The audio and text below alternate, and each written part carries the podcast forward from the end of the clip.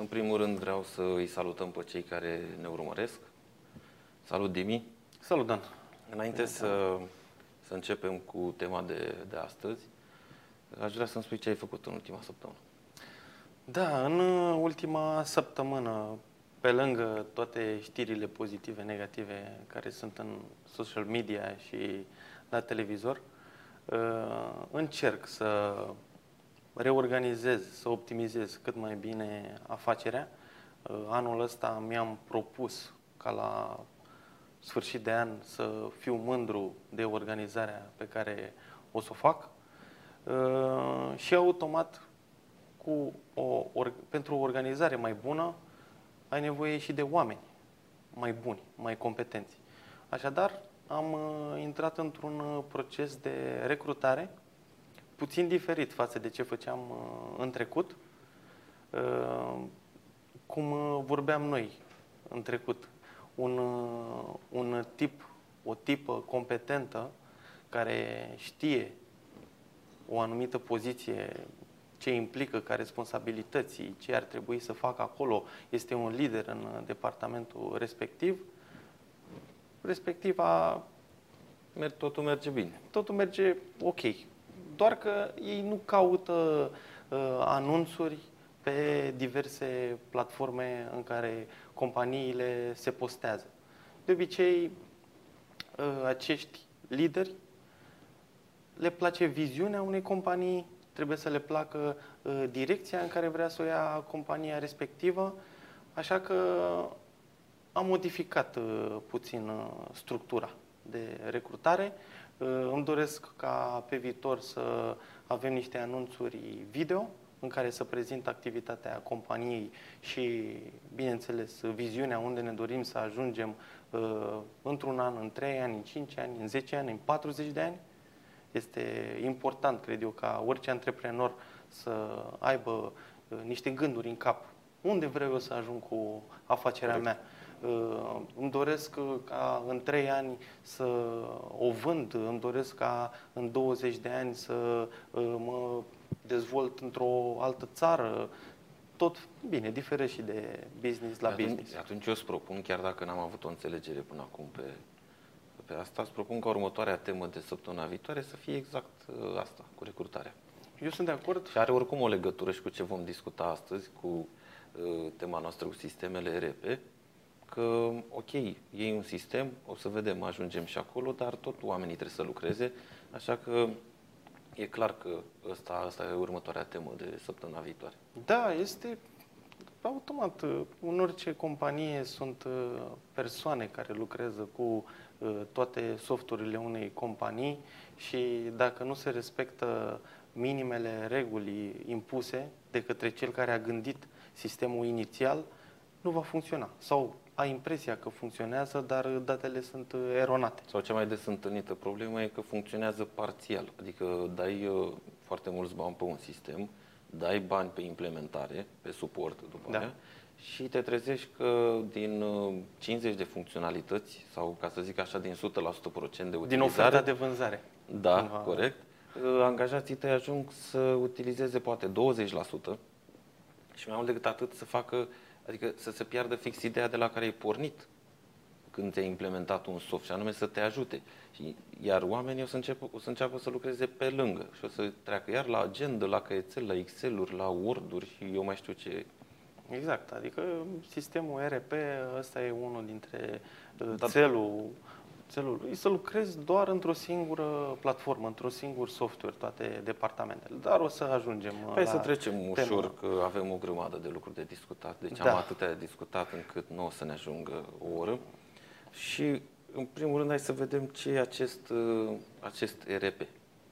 Acest uh, ERP... Nu merge în traducerea din engleză, că asta poate să caute oricine. Da, e... Înseamnă planificarea resurselor întreprinderii.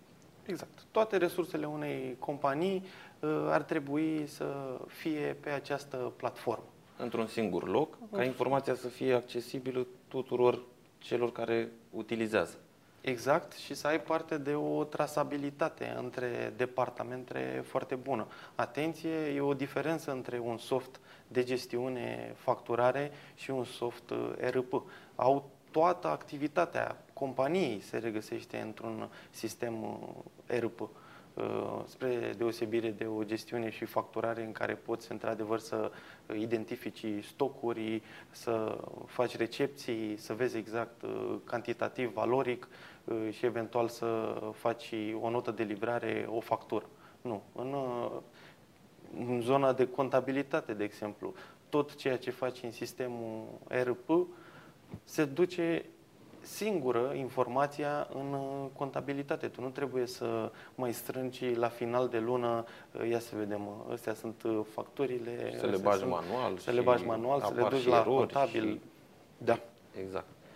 Um, bun, am discutat, așa cum am zis, m-am stabilit noi, în prima parte vrem să discutăm puțin teoretic niște aspecte, urmând să venim în cea de-a doua parte cu cazuri concrete din activitatea ta, din cei uh, de ce te-ai lovit tu și de ce m-am, uh, mă lovesc eu în, uh, în implementări. Ziceam data trecută, la emisiunea de data trecută, cu nișa asta de, de implementare pentru firme mici și medii. Nu vorbim de firmele foarte mari, ele apelează de cele mai multe ori la multinaționale. Problema e că firmele mici și medii se sperie și de costuri, dar și de complexitatea implementării și știu că nu au de ales decât să se ducă și ele la rândul lor, tot la firme uh, foarte mari, de obicei multinaționale, care fac, uh, fac astfel de implementări. Doar că acele firme foarte mari, evident că pentru costuri mai mici, o să-ți trimită un personal mai puțin pregătit. Și eu m-am lovit de treaba asta. Uh, inclusiv ca o paranteză, când am stat de vorbă cu o doamnă director economic la o mare multinațională, evident, nu, nu cred că administra multinaționala în România, era pe departamentul economic, să zicem așa, în funcție de firme, da? Da. de clienții, de ce niși aveau, ce abordau. Și uh, nu făcea diferența între discounturi comerciale și discounturi financiare. În contabilitatele se înregistrează diferit, au și un alt impact asupra stocurilor, să zicem așa, și nu numai. Și nu, nu înțelegea. Și eu îi, îi spuneam că trebuie să facă niște modificări, cum se fac notele contabile, și a spus, ce nu e același lucru. Deci la nivelul ăsta. Și vorbim de o firmă care se, se lăuda la vremea respectivă cu 1500 de angajați în nu știu câte țări. Da, nu știu cum exact. poți să ajungi la nivelul acesta. Și dau astfel de oameni, da? Tu, în primul rând, când vezi costurile, ai impresia că, da, dau un ban, dar știu că nu mai am probleme, că o să fie oamenii ăștia știu tot ce au de făcut, dar, de fapt, uh, uh, firmele astea sunt, sau departamentele lor sunt specializate mai mult pe IT și pe partea de suport. Exact. Mai rar să vină la pachet și cu contabilitate, doar se dau niște proceduri și cam atât. De obicei, multinaționalele care se regăsesc pe tot globul, Microsoft Dynamics, Oracle, SAP, costul este Sau... enorm de implementare, da, sunt de acord. Adică noi când ne-am gândit în 2017 să hai să implementăm un soft tip RP, m-am interesat, am văzut care sunt toate uh, beneficiile și am luat decizia. Da, este varianta câștigătoare. Totul sună foarte, foarte bine, pe, mai ales uh, când vorbești cu un vânzător de la firma respectivă ai impresia că gata, toate problemele pe care ți le-ai creat uh, de-a lungul timpului, ori în cap, uh, ori în uh, business, vor dispărea cu acest soft. Mai ales în prezentările ale lor frumoase cu videoproiector, face și asta, da, face și asta, da, face și asta. Face tot, tot și aia tot, tot. și oamenii mai pun întrebări, că de obicei la prezentare nu vine doar conducerea. Da. Și mai vin diversi uh, oameni cheie, din poziții cheie și zic că se ridică, da, da, noi avem următoarea problemă, asta face el așa. Dar face și asta. Ei nu spun, eu nu, nu spun nu. Păi, dar oamenii de vânzări, ei nu, cumva, ei trebuie să vândă. Trebuie să fii sincer. Trebuie să fii sincer, într-adevăr, dacă vrei să ai uh, un business bazat pe transparență. Eu așa aș face, adică dacă m-aș întâlni cu o companie care vrea să implementeze și văd că nu e pregătită, în loc să iau banii, că până la urmă asta faci, iei banii și nu beneficiază de uh, un ajutor, eu zice nu. Eu zice Ca să nu mai spun capcana și e foarte important să înțeleagă cei care ne urmăresc. își pun pe site, acolo la portofoliu. Și trec firme, dar firme mari, naționale și multinaționale. Da. Și tu le vezi acolo și zici, uh, uite, eu am o firmă de producție. Și te trezești acolo că pune sigla Dacia. Și mamă, păi dacă ăia ce-or face ei acolo, păi logică și pentru mine e bun. Da. Ce nu spun ei însă, e că în, la compania Dacia, ei nu au făcut tot software pe, au făcut o dezvoltare a unui modul. Da? Sau s-au integrat cu o bucățică făcută de ei, s-a integrat cu softul mare, softul mamă. Și ei uh, nu spun treaba asta. Și atunci tu deduci, adică ești indus în eroare și spui, ia, păi dacă s-a aplicat acolo la mine, că eu sunt mai micuț, ce am eu 200 de salariați, n-are cum să nu meargă la mine. Chiar dacă e mai scump, chiar dacă e mai greu de implementat, singur e soluția care trebuie.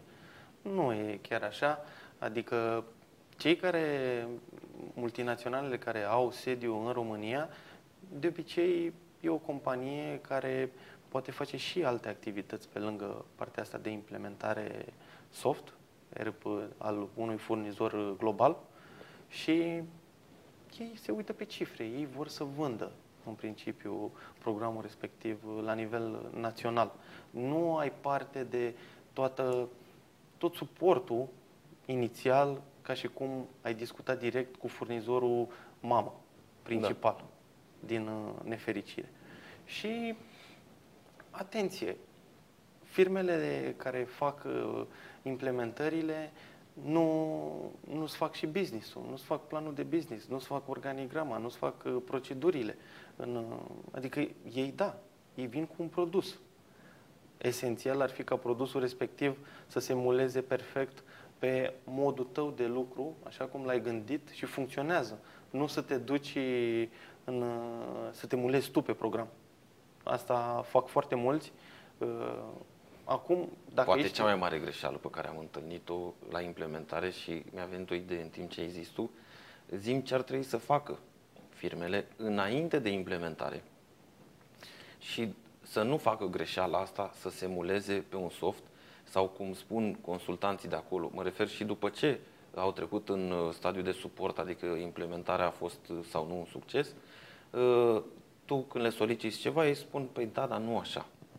Intrați pe modulul nu știu care și de acolo generați ce, da, dar aia înseamnă pentru mine un proces în plus și ziceai la început când îmi făceai prezentarea aia frumoasă, îmi ziceai că îmi simplifică viața. Și acum ce faci? Îmi dai, în loc să fac un pas, trebuie să fac încă trei? Și atunci, hai să vedem mai degrabă ce ar trebui să facă antreprenorii înainte să acceseze sau să se intereseze de un software RP. Uh, noi sunt și două cazuri aici. Esențial pentru o companie ar fi de când se deschide, chiar dacă are 2 angajați, 5 angajați, 50, dar atunci să se deschidă, de exemplu, să deschide un punct de lucru într-o altă țară, atunci să se facă și implementare. Dar mai e și varianta 2, în cazul în care ai ajuns, cum ai ajuns, printr-un uh, soft de gestiune, poate și lucru manual, nu, nu contează, și vrei să implementezi, dar în același timp vrei să-ți menții și activitatea în paralel uh, și poate nu-i dai o importanță mai mare implementării. Tu vrei, da, hai să vină softul respectiv, hai să mă ajute, dar în același timp uh, am salariați, trebuie să plătesc, trebuie să vând, trebuie să produc. Nu poți să te oprești, nu poți să te oprești un an de zile până când, uh, că asta mă întrebai, domnule, ce ar trebui să pregătești înainte? Trebuie cam tot ce ține de companie privind organizarea. Pentru că dacă ar fi să le trimiți celor care îți furnizează softul și uh, implementarea, să le trimiți, domnule, uite care e fluxul nostru de documente, uite ce tipuri de documente uh, se fac între departamente, uite model de template pentru documentele respective, uite cam care este organigrama noastră, uite câți angajați ar trebui să lucreze în softul respectiv, că s-ar putea să ai, uh, să achiziționezi licențe uh, de utilizare sau, dacă nu, să-ți faci un abonament. Dar tot în funcție de utilizatorii uh, va fi prețul. Uh, ca să ai o trasabilitate privind uh, documentele uh, și privind uh, tot, toată organizarea din companie, trebuie să ai și niște proceduri în spate. Cum faci documentul respectiv la momentul ăla, după care, după când începi implementarea, cu ajutorul celor care îți implementează, să creezi o procedură mix cu informația de la ei și cu ce ai gândit tu, pentru că se modifică. Că înainte poate făceam uh, o factură de mână sau dintr-un uh, soft uh, gratuit sau știu eu ce soluții mai sunt pe piață și acum trebuie să intri în trei ecrane, trei infosisteme, fiecare le denumește cum, cum vrea și nu știu, angajații nu să știe. Dacă Referitor tu... la, la subiectul pe care uh, am decis să-l abordăm săptămâna viitoare, uh, partea de recrutare, de angajare, cred că se leagă foarte mult cu ce ai spus acum, și anume cu acele proceduri. Și noi știm proceduri, procese și sisteme. Și de ce se leagă foarte mult? Pentru că știm că sunt unii salariați care nu se pliază, nu vor să nu înțeleg importanța preferă ei să facă lucrurile... E și vina antreprenorilor câteodată. Pentru că trebuie să fii foarte transparent și să le, să le, să le spui, domne, uite care sunt avantajele companiei, dar dacă le prezint doar ale companiei, s-ar putea să nu-l atragi. Care sunt avantajele privind zona ta de activitate? Uite cu ce te va ajuta, uite uh, cât timp uh, economisești, uite ce poți face cu timpul salvat. Uh, poți... Cum a fost pentru tine când ai fost uh, implicat în implementarea unui soft RP? Cum a fost, dar uh, aș vrea să faci, adică să ții cont exact de aceste două aspecte, mari și late. În primul rând, softul în sine și activitatea ta, da? Ai spus mai devreme, eu ce fac, am o firmă, trebuie să opresc activitatea, mi-o afectează, care oamenii pe care îi implic, care nu. Deci, odată pe partea asta și odată pe reticența sau deschiderea oamenilor sau cum au privit ei? Bun, încerc să fac un rewind, să mă întorc înapoi în 2017 și la emoțiile și discuțiile care au fost uh, atunci. Uh, trebuie neapărat ca principalul obiectiv pe care ți-l propui să fie implementarea acestui sistem, acestui soft. Uh, pentru noi, pentru că deja eram la un nivel destul de un nivel mediu, să zicem, aveam 160 de angajați în 2017, 150, 160. Nu aveam cum să oprim activitatea, așa că trebuia să ne desfășurăm activitatea în mod normal, dar cu obiectivul principal uh, de implementare a ERP-ului. Deci s-a putut. S-a putut. Că alții îmi spun mie că lor și cu 20 de angajați le e greu, și că nu știu, nu se poate și eu le explic că au făcut alții mult mai mult, 10 angajați, adică imediat poți să reușești tu implementarea acolo. Noi am trecut de la un sistem de gestiune, facturare, contabilitate la un sistem RP. Uh, implementarea va începe cu niște date.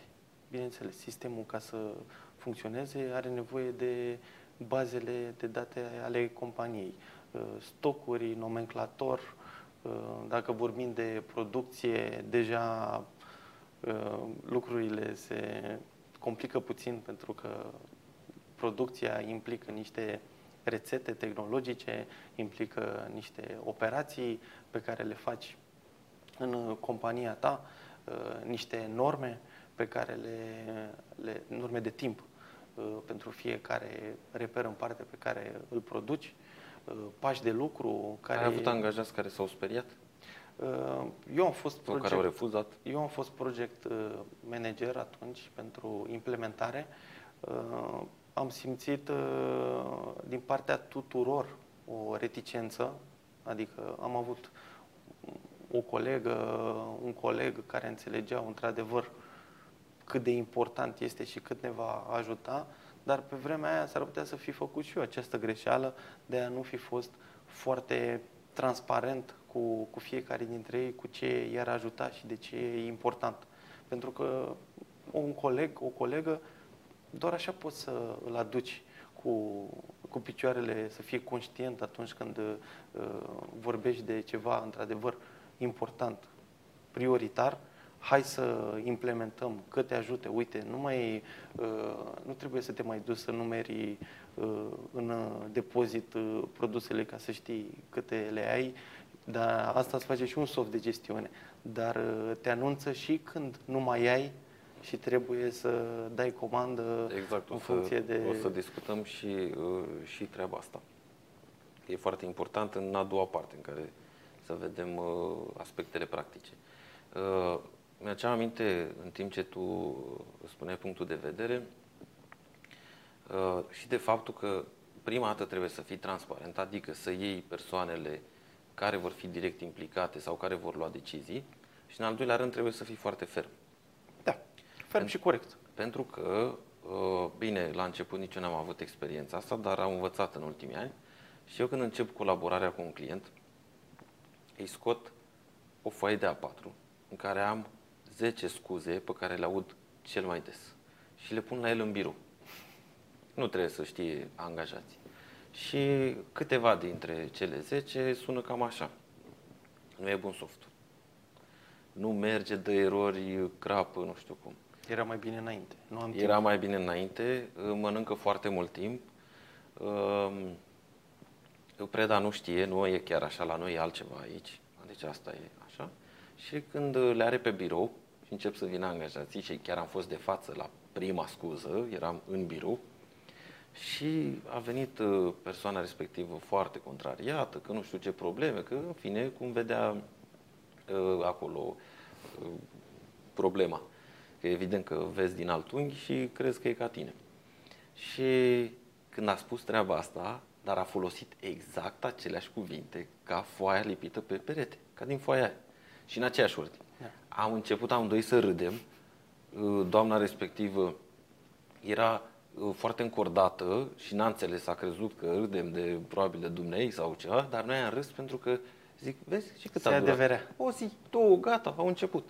Și atunci tu trebuie să fii ferm pentru că uh, și mulți am văzut că uh, uh, reduc un pic motoarele sau presiunea pe salariați, că sunt intimidați de faptul că nu spune unul treaba asta. Spun 3 sau 5 sau 10.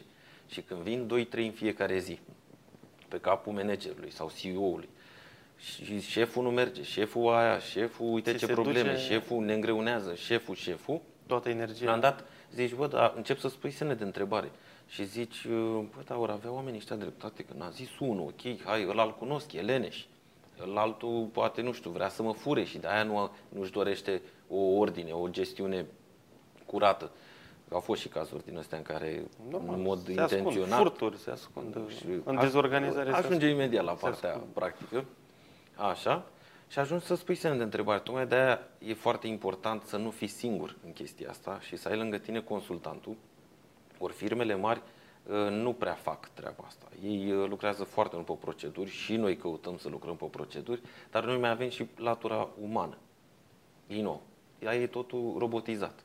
Și automat că uh, antreprenorul sau uh, managerul de proiect se simte oarecum singur acolo și se uită stânga-dreapta și vede doar salariații lui care spun nu, nu, nu și nu mai scuzele alea și de asta, asta am observat eu.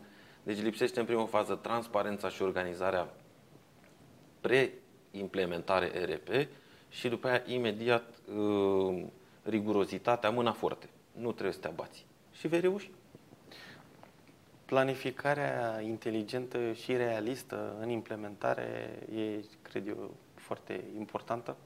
Adică, da, știi exact uh, ce colegi ai la dispoziție care vor să participe la implementare. Uh, Recomand, față de ce ai spus mai devreme, dacă ai o persoană care noi o denumim uh, toxică, care pur și simplu se pune în coate, că nu merge, că se opune la performanță, la schimbare, la uh, a deveni mai buni, persoana respectivă ori ar trebui să părăsească proiectul. Nu mai zi ori. Nu există ori. Trebuie să pleci. Trebuie să plece. Nu există altceva. Da, da. Pentru că nu ai nimic uh, de câștigat. Și chiar dacă iese proiectul, chiar dacă se implementează ok, tot nu se-i convină. tot nu se convine Da, și o să corect. rămână Nimic cu, nu e bine. Nimic nu e bine și mereu o să caute uh, acum un car cu fân. Adică o să se uite foarte mult uh, în detalii și nici nu ai cum să discuți constructiv cu persoana respectivă pentru că e foarte Cum poți să negativist. vorbești cu un om care îl ia până nu în brațe? El nu la orice, îți găsesc și eu acum o mie de motive și o mie de bă, defecte și așa mai departe. Acum hai să trecem să facem așa o tranziție ușoară, că mi-am dat seama că în timp ce am vorbit și vrem să ajungem la partea practică, înainte de asta aș mai avea o întrebare.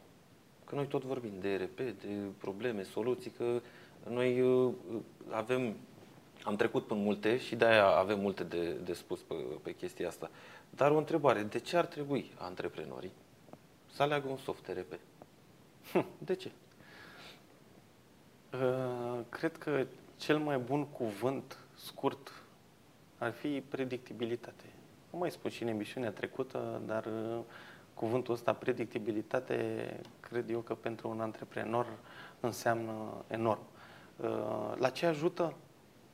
Păi, poți să îți dai seama din niște situații, niște rapoarte uh, care sunt la un click distanță, cum stai? Stai bine? Stai rău? Să Adică să ai control, vrei Să ai control, să ai, uh, să nu ai frica aia în tine că dacă nu e așa, Dacă îmi scapă ceva. dacă îmi scapă ceva, mi se par că cifrele astea sunt prea mari. Sigur au fost vânzările astea, uh, sigur au fost cheltuielile astea, sigur a fost profitul ăsta. Ce cheltuieli indirecte am avut? Taxele sunt corect calculate? Taxele sunt corect calculate? Adică toate întrebările, toate lucrurile pe care mi le puneam uh, eu ca întrebări în cap, acum nu pot să zic că le-am uh, elucidat pe toate. Uh, Anul ăsta vrem să optimizăm mult mai bine și să am învățat în decurs de câțiva ani uh, unde suntem uh, deficitari de la fosta implementare și anul ăsta încercăm să optimizăm mai bine programul. Um, Dacă o firmă ești în- face asta an de an, nu există, nu te oprești. Nu te oprești Așa niciodată. ceva. Adică, Pentru că apar probleme noi, oportunități. dar sau... în schimb, în schimb ce, ce recomand, totuși e grea implementarea. Nu poți să treci an de an la alt program. Da. Așa că un minim 5 ani de zile să-ți, să te gândești la început, înainte să ceri ofertă, deja să ai în cap că îl folosești pentru cel puțin 5 ani. Ți-au ce aminte că îți recomanda Da, un consultant, un consultant, da. îți sunt- recomanda că, da, ori să-ți dezvolți tu un sistem RP intern, ori să-l schimbi. Și ți-au ce aminte că i-am spus de când ne-am cunoscut de la început, nu. Nu, nu poți să-l schimbi. Nu așa, nu acum. Adică lasă-l, uh, cu el te organizezi, uh, ai costuri un pic mai mari dacă n-a fost implementarea bună, că trebuie după aia să-l customizezi. Da. Dar nu poți, pentru Ajunge că și la partea de suport creezi, post-vânzare. da, creezi uh, instabilitate, adică oamenii o să fie dezamăgiți, o să zică, păi da, dar stai așa, ne-ai prezentat o viziune, ne-ai promis că o să fie bine, am tras, am muncit și mai mult ca să uh, facem proceduri sau să le modificăm, să le ajustăm, am petrecut timp ore întregi în ședințe și acum tu să spui, gata, Nu e schimbăm. bun. Nu e bun. Și eu spun caz concret, exemplul meu personal și tu știi, uh, la 21-22 de ani când m-am angajat prima dată, am participat la o astfel de implementare. Am participat. Era mai mult luat așa de sistem. Eram uh, și foarte tânăr, ok, pasiunea era pentru IT. Um, A trebuit, după aproape 10 luni de zile, un departament, nu spun care, a stricat uh, uh, mare parte din uh, bazele de date de acolo, vorbim de stocuri. Așa, și s-a luat decizia la nivel de antreprenor, ca să zic așa, de CEO, să se restarteze și toate datele să fie băgate din nou. Iar noi, cei care eram implicați în implementare, să venim inclusiv duminica la lucru. El a fost în momentul în care mi-am dat demisia. Deci spun că am trecut personal prin chestia asta. Nu există frustrare mai mare să muncești. Nu contează cu o lună sau un an sau trei. Să muncești și după aia nu din vina ta. Deci repet că dacă e vina ta, stai și Îți noaptea. asumi. Și îți re- repari greșeala ca așa e normal. Dintr-o terță parte care o avea sau nu avea alte interese, nu mă interesează, Să zică, e, și ce? O luăm de la capăt. Oh. Atunci am, am, am crezut că nebunesc. De-aia zic că nu se face o schimbare atât de, mai ales la un nivel mare. Ok, dacă e o firmă mică și a luat un soft, că mulți confundă treaba asta, softul de gestiune, facturare și mai au ei 3-5 rapoarte pe acolo, sau fac chiar și niște declarații, îi spune RP, nu e RP. Nu, nu e RP, iar ăla da, îl pot schimba, de la schimb 1 la 3 luni. Dar nu, când vorbim de uh, afaceri care sunt implicate, afaceri cu multe resurse, da, și cu planificarea lor, că asta înseamnă ERP, da, tradus din engleză, azi la început, uh, nu e chiar așa. Tocmai de-aia acel consultant, deși are foarte mare experiență de business, asta se pare că i-a scăpat.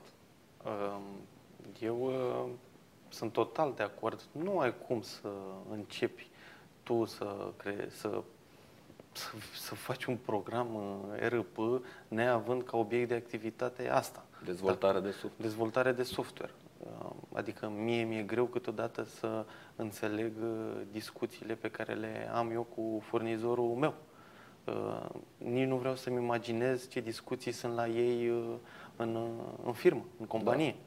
Uh, Pe lângă faptul că Și cât zeci de oameni sunt implicați. Adică, ca, ca antreprenor, trebuie să știi uh, care sunt competențele tale, trebuie să știi câte ceva din fiecare departament, din fiecare domeniu, pentru că, da, ș- trebuie să știi ceea ce ceri, trebuie să înțelegi ceea ce ceri, dar, dacă, dar nu trebuie să știi în detaliu, pentru că n-ai cum să le stăpânești pe toate la, la nivel de liniuță, să știi Corect. exact uh, Nici nu trebuie. nici nu trebuie. Nu. Și acum hai să Antreprenorul trecem, n-are- hai să trecem la aspectul practic și să luăm, să continuăm răspunsurile la întrebarea de ce ar trebui un antreprenor să se orienteze către un ERP, într-un soft ERP.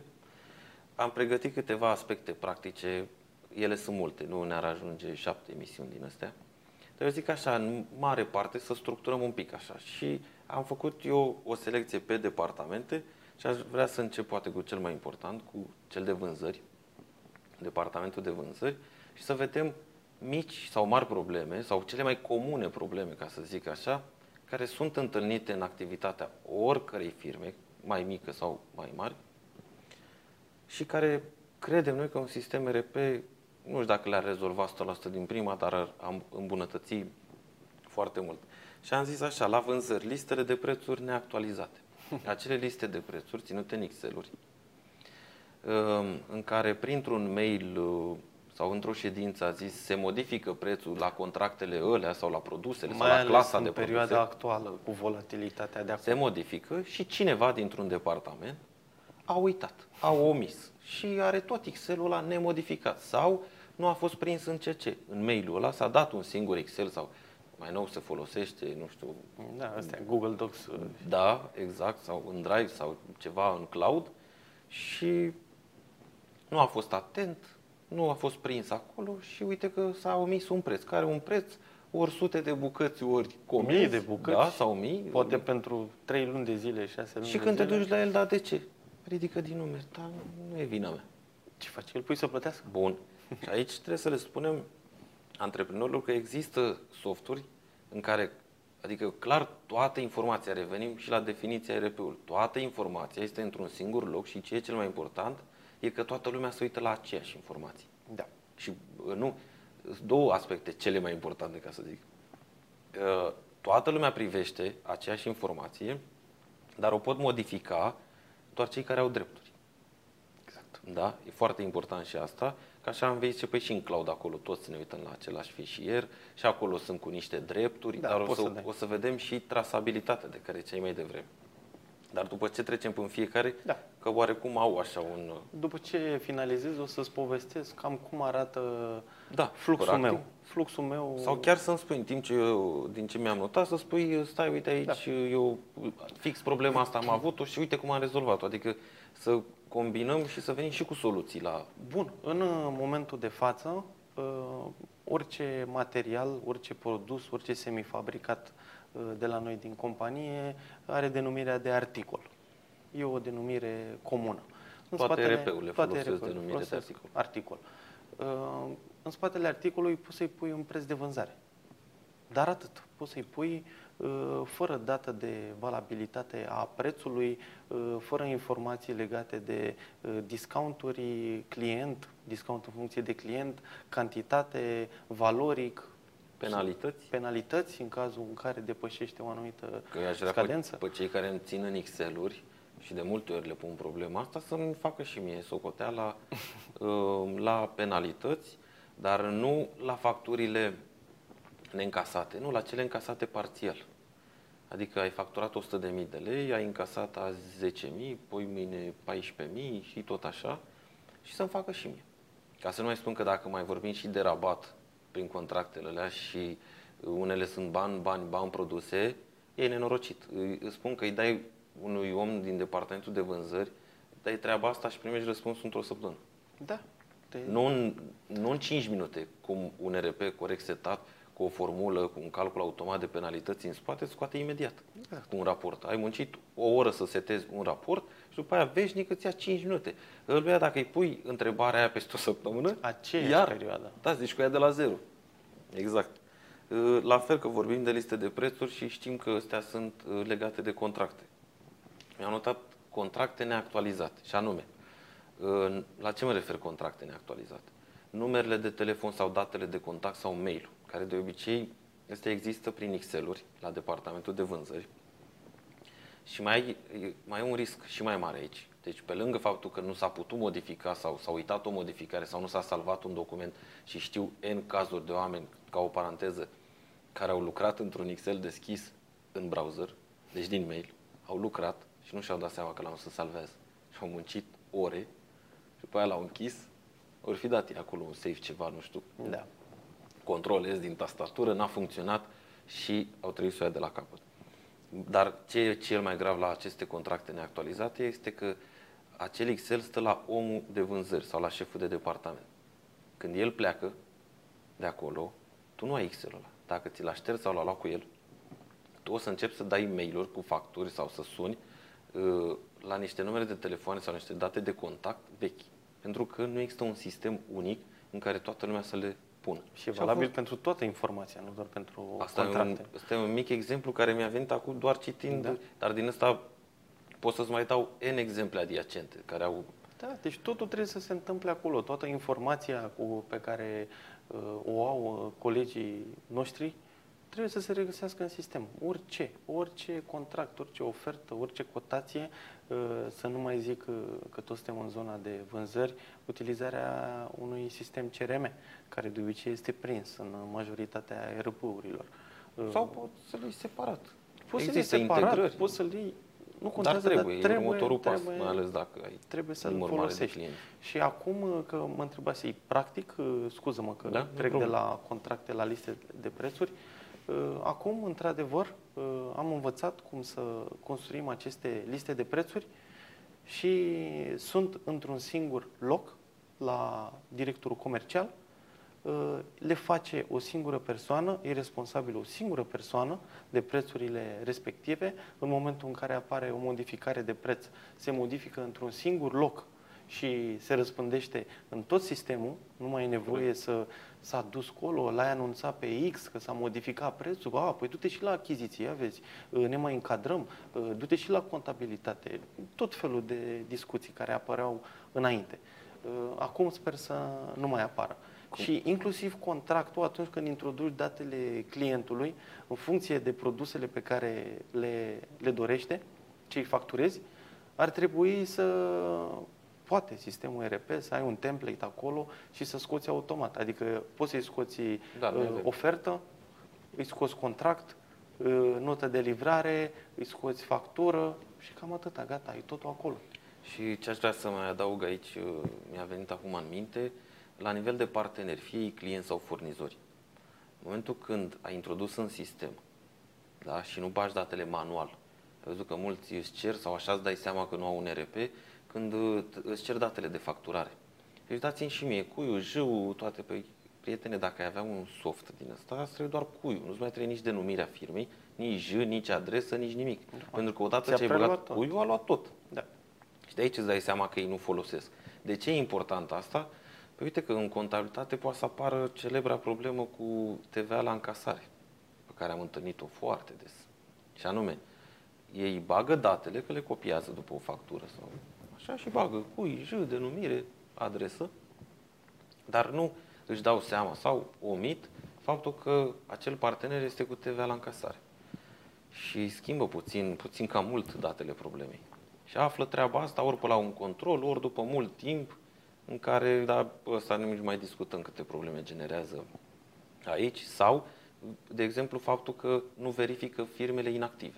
Da. Acele achiziții după în București și nu numai, în care eu poate sunt de bună credință și avem în spețe la expertize fiscale pe așa ceva, pe evaziune, uh, el a fost de bună credință, s-a dus și a luat, le-a dat o factură, el a dus-o la contabilitate, dar acolo, ei neavând un soft, ar fi trebuit să intre pe un site, putea să facă verificarea, dar știm, contabilii sunt aglomerați și, da, uh, nu au verificat.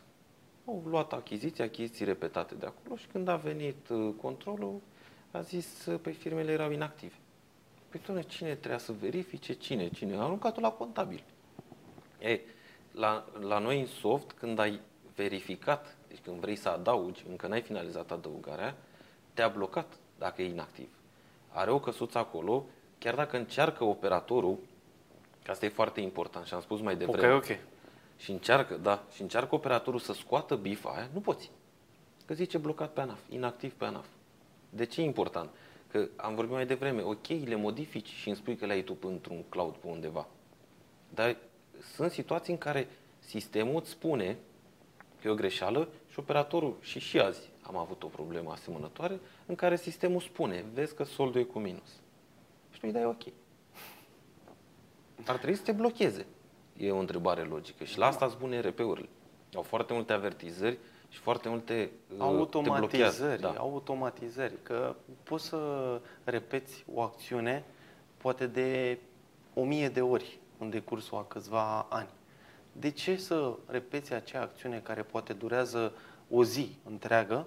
Mai bine folosești o săptămână, dezvolți un, uh, un anume sistem, un infosistem la tine în RP care se ocupă exact de speța respectivă și gata, durează după aia 5 minute, 10 minute să Și îl scoți- blochează și stai liniștit. Stai Stai îl blochează liniștit. pe om. Da, că mi-a greșit. Nu Da, neapărat că e mi-a rău făcut, da, intenționat, că- dar poate a greșit, a fost Greșeala obosit, e umană normal e- să fie așa. Da. Dar bagă bani într-un sistem ca să-ți aducă bani prin lipsa acestor greșeli mai departe. Că Și vorbim liniște. De, Bani, de liniște. automatizări, de exemplu, trece la următorul uh, departament, aprovizionare. Deci am vorbit de vânzări, aprovizionare.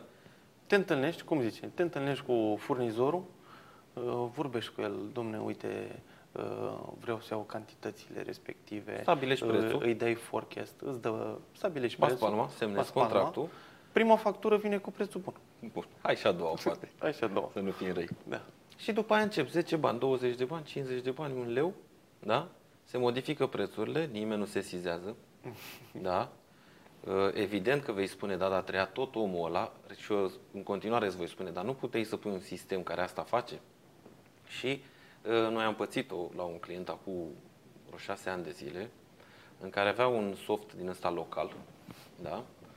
Nu ERP, clar, un soft din ăsta de gestiune și cel de la achiziții modifica prețul, te lăsa sistemul, da? și modifica inclusiv preț de vânzare și ajunsese el pe firma lui, că avea și el și făcuse un magazin pe la țară, lua de la clientul meu cu preț mai bun decât lua clientul meu de la furnizor. Ceea ce e foarte grav. Știi ce înseamnă asta? Da? Pe lângă implicațiile uh, legale, gândește-te ce daună a produs până așa ne-am dat seama când am implementat RP-ul și începeau să apară notificări. În primul rând te blochează, că nu te lasă să faci treaba asta și doi, trimite către persoana din conducere care este setat acolo, trimite un mail. Da. De ce? Pot exista variante și cere un mail de aprobare. Trimite un mail și să deschide și o fereastră în RP. Și ce, ești de acord cu tăriță, userul cu tare a spus că vrea să modifice prețul de vânzare sau așa. Achiziție. Ești de acord? Dacă ești de acord, da, ok. Sau de achiziție, da? Uh, Dar dacă nu, imediat ți se aprinde un becul. Zici, Dar ce umblă ăsta aici? Adică ce? Hai, o fi greșit, a bătut, da. Dar ce se mai întâmplă? Pui, pui pe articol preț de achiziție al unui material și la recepție vine cu o factură sau cu o notă de livrare. Și e diferit prețul pe factura Corect. de la recepție cu ce ai tu configurat pe bază. Și acum sistemul poate să facă un if acolo. Dacă prețul de la recepție e diferit față de prețul configurat pe articol cu, nu știu, Îi pui o procentual, marjă, îi da, pui o cum marjă, să mai fie 1%, 2 bani sau... 2%, habar n-am, fiecare decide cum, cum stă liniștit. Și atunci, într-adevăr, să dea o sesizare către coordonatorul de departament să, vă, să vadă, domne, de ce nu Păi a ce, venit cu Excel-urile, prețul? nu, Excel-urile nu fac asta? Ba da. Este Excel-uri. Păi da. Da, Mai departe. RP-ul e o complexitate de Excel-uri legate foarte De inteligent. baze de date, da. De baze de date legate inteligent uh, între ele, astfel încât nu poți să... Tot am ajuns la stocuri. Da. Da? Că e- ai, am dat-o din Inventare. aprovizionare că e, na, Da. e inevitabil. Lipsă stoc critic. Ce e stocul ăsta critic? Stocul, Este de- stocul critic, de exemplu, a niște consumabile. Nu vorbim de materiale gândite pentru o anumită lucrare, proiect. Nu, ai anumite consumabile. Ca să dau un exemplu sim, foarte simplu, nu știu, hârtie igienică, că tot e acum în Sau nu știu ce șurubel. șuruburi, Da. lucruri. Lucruri care, în mod normal, trebuie să fie mereu în stoc. Nu trebuie să îți bați capul uh, săptămână de săptămână să faci comanda Ca să respectivă. mai spun că unele pot să blocheze o comandă mare, acel șurubel de care spun. Exact. Uh, Poți să pui stoc minim, poți să pui perioadă de grupare, loturi, adică, ok, tu îi pui acolo, domne, când ajunge la stoc de 200 de bucăți, automat fă o propunere de achiziție. Asta o e. avertizare. O avertizare. Vezi, Vezi că că te e stocul- apropii și o să rămâi Exact. fără, dă comandă. Noi, noi avem uh, partea asta de propunere. Imediat ce se sizează uh, în urma configurării noastre că e stocul prea mic, atunci sistemul face direct, fără să... Bine, noi împingem mai departe uh, comanda către furnizor, dar ne face el singur Da, da, e- comandă. el a avut, o declanș, propunere. el a avut declanșatorul. A avut declanșator, Adică e foarte da. important că declanșatorul nu mai e la om acum. Da. Că înainte era om și ajungeai în ședințe să-l cerți pe om, să zici, da, de ce nu ai dat mail? Că uite ce spune procedura. Am vorbit mai devreme că Da. ne trebuie proceduri. Da. Partea frumoasă e când ele deja există în preimplementare, e că tu acum tu nu schimbi toată procedura, doar schimbi acolo, de la uh, persoana respectivă care trebuia să dea mail, o scoți. Da. Restul rămâne așa, de ce? Pentru că softul dă mail. Deci nu mai trebuie persoana, ai simplificat. Dar tu fluxul îl aveai. E mai greu când nu l-ai deloc. Lipsă date privind rotația stocurilor. Uh, Eu nu am uh, o rotație a stocurilor uh, foarte bună, am sesizat asta în uh, ultima perioadă și ar trebui, o să, chiar am în plan să fac această dezvoltare pentru a îmi afișa în stoc sau un mesaj de avertizare, orice tip de declanșator, domne, orice stoc care depășește 180 de zile, cam asta e un termen uh, ok pentru noi, să se aducă la, la înștiințare către, către gestionari, către uh, coordonatorul general și în momentul în care ți le aduce la cunoștință, atunci ce faci? Te gândești, hai, cum fac să scap de stocurile respective? Hai să vedem ce s-a întâmplat cu ele, din ce cauză s-au blocat. A fost o achiziție uh, care nu trebuia să fie, să nu aibă loc. Hai să dau un exemplu concret din activitatea unui antreprenor în care domnul de la aprovizionare avea o înțelegere cu un furnizor de un produs care nu prea se vindea. Și mi-a sărit în ochi în momentul în care aveai un, un tir pe stoc, da? era o spumă poliuretanică de proastă calitate, nu prea se vindea, și cel de la achiziție a făcut o comandă de încă un tir. În condițiile în care când am scos raportul de, de rotație Pe- a Pe stocurilor, bază de forecast. ăla, tirul ăla era de aproape un an de zile în depozite. De ce ai mai lua încă un tir când îl ai deja pe ăla acolo și nu-l dai prea repede? Că dacă ai dat două tiruri într-o lună, înțeleg de ce trebuie să-l iei pe al doi. Într-un an, Și să nu dai gândește-te unul, că de ai, ce? ai 100 de mii de articole. Și, avea, da? și asta e avea- și unul. Cum îl, îl Asta e urmărești? unul. Exact. Că asta e și important. domnul avea o înțelegere și furnizorul zicea, scapă-mă de produsul ăsta și îți dau o jumătate de tir sau ce înțelegere avea ei de alt produs pe altă firmă. Avea și el firmă pe același domeniu de activitate, deci e alt antreprenor, nu e tot ăla. Uh-huh. Da? Uh-huh. Știi ce spuneam? Că am văzut de prea multe ori niște filme încât tu când vii să-mi spui problema, eu știu rezultatul, știu finalul. Pentru că l-am mai văzut, nu e ceva nou. Da. Și exact așa făcea și acum îți apar chestiile astea. Îți apar imediat raport, stocuri, cât mai sunt și câte de s-au, s-au rotit. Când au intrat, când au ieșit. De și când stau vezi stoc. imediat. Adică primești un mail automat de la sistem când s-a făcut o propunere, o comandă de achiziție de la furnizor, imediat poate să-ți vină în spate și cu ce există în pe stoc și durata în zile de rotație. Și asta acolo că de 300 de zile ăla nu s-a învârtit. Deci dacă știi ce faci, dacă, dacă știi ce se întâmplă, poți să acționezi. Că nu acționezi, acolo într-adevăr e vina ta.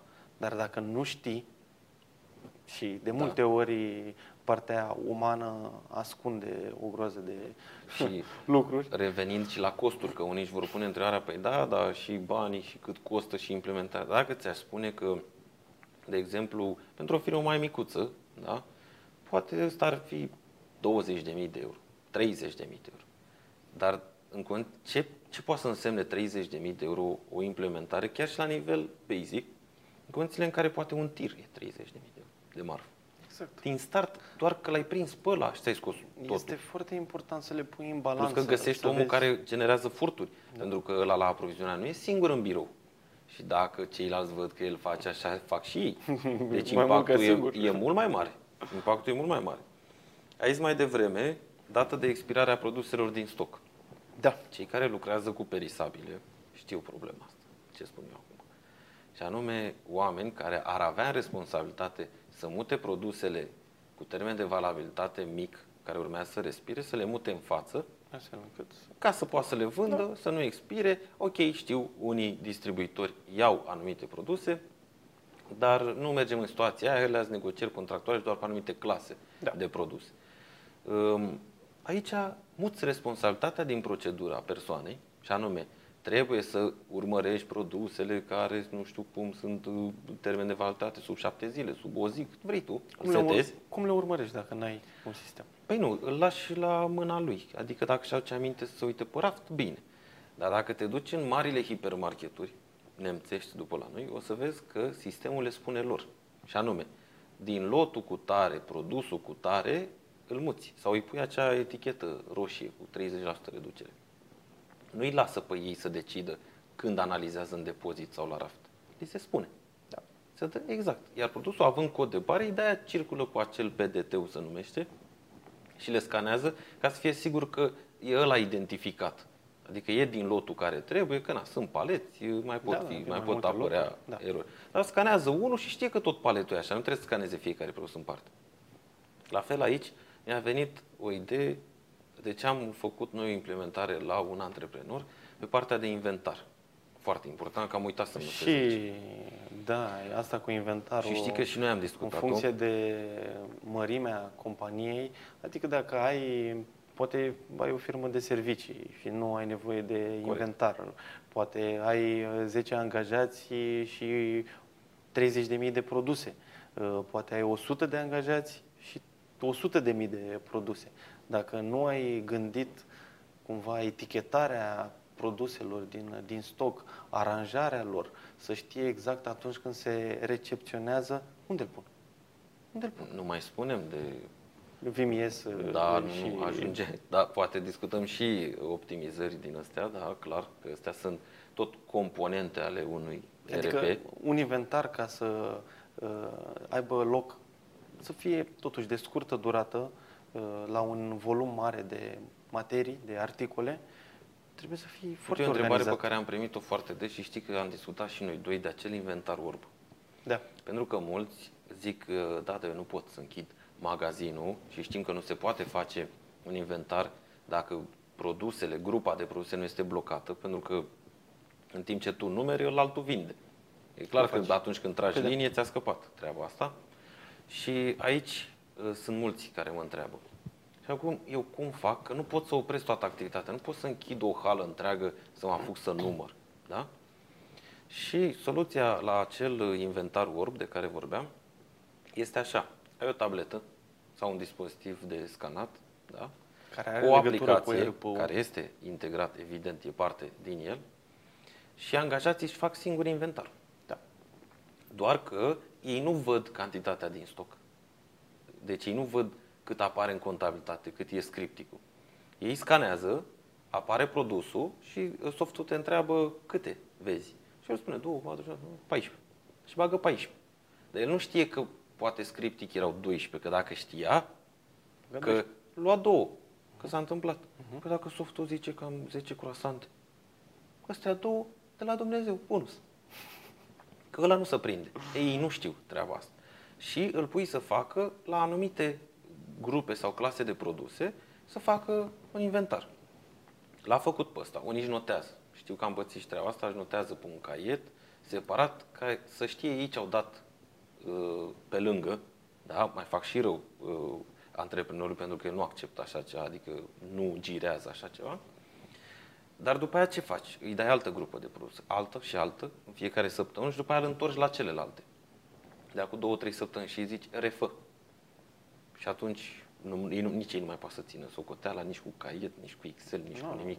Și am pățit-o. Aici, asta e o soluție foarte bună. Și garantat n-ai cum să faci tu cu Excel-ul și cu, e, e foarte greu. Multinaționalele așa au, Metro, Kaufland, sigur, așa își fac inventarele. Uh, Acum eu recomand ca de la contez articolele pe care le ai până la urmă în stoc, de la 10.000 de articole în sus, neapărat ar trebui să ai o dezvoltare cu un uh, cu o tabletă, cu un scanner, ceva, cu un mod de identificare uh, rapid, să nu zic în spatele uh, codului de bare sau ce, cum l-ai identificat tu acolo, poți să ai mai multe Informații. uh, informații. Furnizor. Furni- Furnizor, pentru ce a venit, pentru ce lucrare, pentru ce proiect, dar asta în funcție de business-ul De specific. fiecăruia. Da. Și uite, am ajuns și la contabilitate.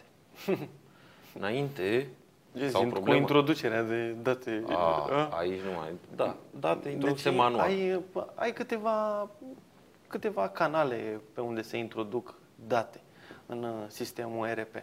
Dacă canalele alea sunt uh, negre, să zic așa, și Da. nu, și nu uh, ai siguranța că sunt Nu corecte, circulă corect informația. deci e degeaba. Toată, da. toată, toată munca pe care ai depus-o la implementare, Sau ore, la dezvoltări bani, diverse, dezvoltări, sau, sau oameni, pregătire, training și vine ăla de acolo și apasă un zero. sau pune în loc de kilogram bucăți Sau tone. sau tone. Am întâlnit și în loc de lei, tone și tot așa. Deci multe din astea. Financiar. Aici ce întâlnesc eu foarte des? Lipsa scadențelor și clar uh, nu ai control pe cash flow. Și anume, cei care lucrează, nu zic neapărat OP-urile simple și așa, vorbim de cecuri și bilete Da. la ordine. Garantat înțeleg ce spun eu acum, așa nume că ei le țin, cei care au Excel e bine, eu spun că încă sunt cu agenda. Adică își notează în data de, avem la plată biletul nu știu care sau... Și eu le țineam casă. în Excel. Și eu le țineam în Excel. Da, încă sunt și cu agenda, dar acum au mai evoluat și au trecut la Excel. Um, Dar la fel scapă date. Și de N ori am auzit treaba asta, de prea multe ori, aoleu, ce mă fac, mi-a intrat un bilet la plată. Și trebuie să strâng acum X lei. Și tot timpul întreb, dar te-a luat în surprindere? Cum? Adică unde trebuia să fie informația? Cine trebuia să ți-o dea? De ți-a scăpat. Păi da, dar cu tăriță de la financiar, că uite că nu m-a anunțat, că azi n-a venit, că e Dacă copilul n-ai bolnav. financiar, dacă n-ai financiar, Dacă n-ai și faci tu, ți-a Și faci scăpat ție. Dar în faci fine, ție. tot altul trebuie să fie vinovat, Da. că doar nu dai vina pe tine. Cum... Așa. Și aici treaba e simplu, ne repete anunță. Ori îți dăm mail cu 7 zile, 10 zile înainte, vezi că vrea urmează la fiecare. plată, Da. deci știi, Uh, ori pur și simplu când deschizi uh, modul, când deschizi uh, softul, ți apare acolo. Nu te lasă să... Adică nu poți să... Nu e ca și cum nu mi-a dat informația, mi-a scăpat, nu m-a anunțat. Ba, te-a anunțat. eu acum lucrez la o dezvoltare astfel încât să trimită uh, singur RPU înștiințare către clienții scadenți. Pe Nu lângă trebuie asta, nu mai Nu spun. trebuie să, deci nu trebuie să faci nimic, se ocupă sistemul, nu trebuie să-și mai aducă cineva aminte, ea verifică tu uh, ce termen i-ai dat uh, de plată, uh, în ce dată, uh, stai că am mai discutat cu el, stai că plătești. Nu. Înștiințare, 1, 2, 3, cum era? Da, cam 3 Da. înștiințări se dau, după care urmează recuperarea în instanță, parcă. Sau... Da. Da. Și acum urmează cea mai, uh, cea mai important sau cel mai mare ajutor pe care ți-l poate da, pe lângă toate astea de blocat informație, de furturi, uh, de gestionat informație și cât mai, uh, cât informația să fie cât mai corectă și în timp real, că mă interesează acum să văd modificarea, nu când îți aduci tu aminte, partea de centre de cost. Și intenționat am lăsat-o la final, că exact cu asta vreau să încheiem și să discutăm atât cât putem, pentru că cred că doar pe centre de cost am putea face amândoi uh, un podcast întreg. Acum, uh, exact în uh, săptămâna trecută, chiar lucram la structura centrelor de cost detaliate ale companiei mele și pot să spun că da, nu e, nu e ușor. Adică trebuie să știi cu cât te duci mai în detaliu, cu atât trebuie să ai grijă ca informația să fie legată de centrele alea de cost sau de cost, de profit uh, pe care le, pe care le ai. Că poate tu creezi 100, dar dacă colegii nu leagă facturi, cheltuieli de centrele respective, e în zadar. Sau găsești și aici automatizări. Dar hai să le spunem uh, antreprenorilor ce sunt aceste centre de cost așa, în mare. Păi dacă ai trei linii de, trei linii de business, trei tipuri de produse uh, pe care le, le produci, ai niște cheltuieli în spate, directe, indirecte, niște salariați, uh, transport, tot felul de amortizări, tot felul de cheltuieli. Care unele din ele sunt comune, da? Unele sunt comune, Sau sub aceeași, pe care poți să le împați la trei. sub să aceeași zicem. umbrelă, da? Da. Sau unele uh, depind în mod direct de producția, de număr de bucăți, de oamenii implicați, de amortizare. Da. E, aceste cheltuieli cu salariile sau cheltuieli de regie, cheltuielile cu amortizarea sau alte cheltuieli, nu le pot împărți pentru că, ok, dacă am un singur utilaj cu un om, e simplu să pun în Excel că omul, să iau salariul lui și îl pun Da. acolo, împart la câte produse a făcut, e simplă treabă. A făcut 1000 de produse într-o lună, are salariu brut 10.000 de lei, e simplu, adică nu e nimic complicat. Dar dacă omul ăla lucrează pe trei utilaje și face produse sau semifabricate pentru alte șapte, Da. Din toate cele Ia, trei arată, linii. Arată-mi într-un Excel cum faci tu asta. Nu, n-ai, n-ai nicio, nicio șansă. Adică... Ne, știi bine că nouă ne e greu și cu sistemele ERP să le setezi și să împarți, adică De ce? să le pui pe hârtie, aduți aminte că de la hârtie plecăm până ajungem să setăm. Da, păi minte unul care nici măcar nu are idee ce e acel centru de cost și cum ar trebui el să facă. Sau angajează pe cineva care zice că el face așa ceva. E foarte greu dacă n-a lucrat și nu înțelege structura lor și e foarte periculos pentru antreprenor, că am mai discutat treaba asta, face 10 produse, dar poate 4 din ele sau 6 poate nu sunt profitabile. Ori el nu știe în timp real sau măcar în apropiere, nu zic că trebuie să afle într-o lună, că nu ai cum să afli.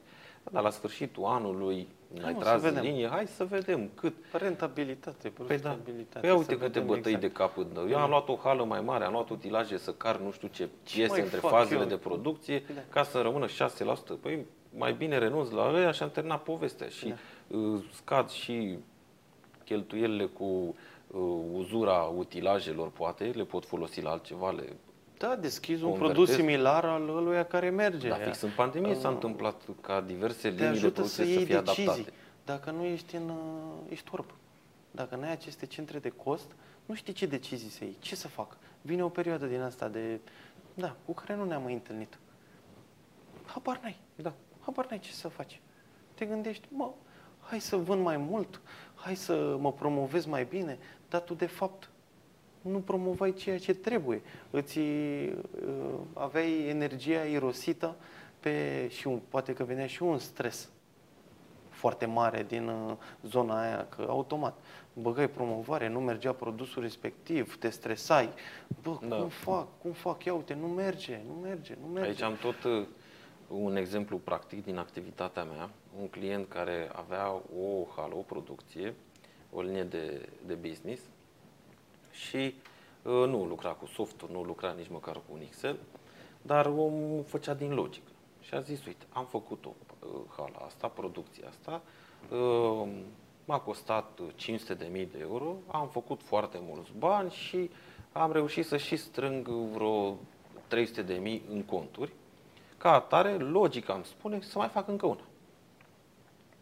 Logica așa pare. Și dacă le pui pe hârtie, o să zic, păi ce n-a gândit corect? Adică mai avea și capital de încă una aproape și cum, să nu se mai împrumute de 200 de mii, să mai facă încă una, că iar câștigă, că nu știu ce. Bun. Pe sistemul ăsta a mers și uh, clientul meu.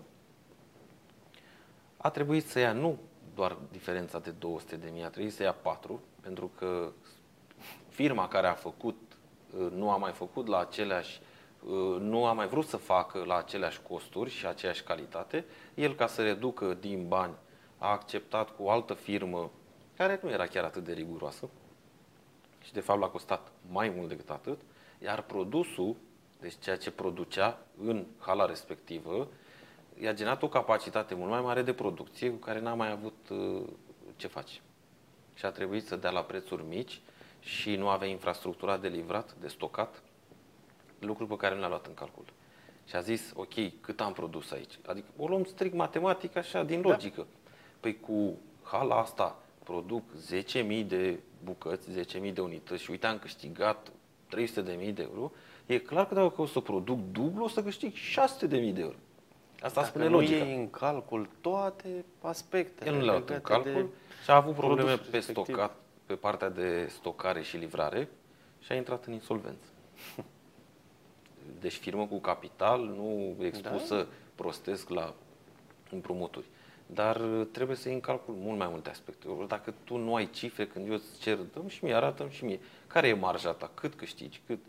Că, hai să analizăm câte produse faci Ok, în fabrica la aia. general, faci 5. la general, să zicem că ai o marjă de 20, 30%, 15%, dar Tu știi foarte bine că în, în afacerile cu volume mari, marja e mică. da, Se câștigă 5, poate, 7%, 10%, Exact. Noi nu vorbim de un magazin de parter de bloc. da, da. Vorbim de volume mari și riscul e mare. Și riscul e mare și să-ți mai rămână și 5%, nu știu dacă... Acolo dacă apare o greșeală sau un blocaj, cum s-a întâmplat în cazul pe Da. care l-ai povestit mai devreme, e crunt. Să, ok, intri în insolvență, dar dacă nu, hai să zicem că ăsta e ultimul, ultimul prag, dar uh, ai, vine banca, uh, Da? vine și zice, ce faci? Ești bine? Nu, nu te mai întreabă așa. nu te mai întreabă. Cred că se emite direct notificare dacă vede. Că na, fie știi că Corect. banca vine să ia pulsul uh, când uh, faci o investiție sau când ai o investiție. Și ei se uită pe cifre. Când văd că, ok, s-a făcut investiția aia, tu ziceai că Nu o să vin faci. cifrele Dacă promise, nu vin cifrele promise, ia e clară, dăm banii înapoi. e clară treaba. De unde Hai să, găsești tu? să trecem și la partea de concluzii. Eu am făcut câteva concluzii pe care aș vrea să le... Uh, Deci e clar că este esențială organizarea activității printr-un sistem ERP. Este esențial. Dacă ai buget la început de drum atunci când uh, îți deschizi compania, ar fi extraordinar să începi cu un sistem deja activ. Să nu zici, "Mă, ce am eu nevoie? Am eu nevoie de acest uh, sistem. Uh, Implementarea trebuie planificată foarte ok și realist. Optim la deschiderea afacerii, ce ziceam. Uh, Pentru companiile mici, la început de drum, recomandăm furnizori de ERP naționali. Bineînțeles, din cauza costurilor și dacă ești mic și suportul cumva e mai ok față de, nu știu, dacă ai colabora cu o multinațională. Firmele de IT nu sunt firme de antreprenoriat. Corect? Corect. Atenție la introducerea datelor manuale, soluții antigreșeală. Da. Asta, Acele- asta face. uh, Ăsta e, până la urmă, unul din. uh, Să te blocheze, să nu poți să greșești. Uh, Pregătirea implementării cu o organigramă, cu uh, procese, Flux. proceduri, documente, tipuri de documente, template-uri, uite, îmi doresc să arată așa, uh, sigle, tot, tot felul de astea. Că dacă nu, uh, în momentul când începe implementarea, o să ți le ceară oricum. Și nu o să te mai poți focusa pe implementare și trebuie să te pregătești. Tu te ocupi de pregătire, nu de implementare în momentele de atunci. Și cum te poți asigura că toți colegii folosesc RPU conform gândirii tale inițiale. Aici revin din nou la proceduri, proceduri care trebuie actualizate la o perioadă de timp. Și la evaluări neapărat. Și evaluări. Ori ții consultantul, ori dacă faci nu, un dacă nu se departament verifică, intern. dacă nu se verifică și nu e măsurabil, atunci Da, nu e ai în control. zadar. Păi da. E zadar, evaluare. Păi ce să mai, cam acesta a fost uh, podcastul de astăzi. Ne vedem uh, data viitoare cu tema recrutare.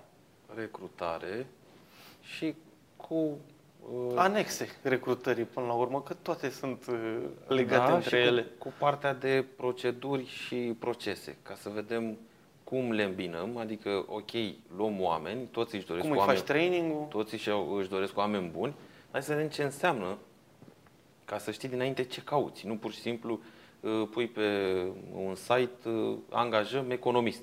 Ce economist? Adică ce trebuie să facă? Și aici nu mă refer, uh, păi să Fișa fie aia de responsabil sau știi, nu. Să fie. Să, Ce trebuie să, să vină facă? la ce timp. responsabilități are, da? Clar, clar. clare și pe, adică croite pe sistemul meu, RP, și pe viziunea, pe ce am eu, de- pe fluxul operațional de aici. Da, Că el e economist, da? Economist e larg denumirea. exact. Ce să mai... Bun. Mulțumim, uh, mulțumim, mulțumim mult. Ne vedem data viitoare.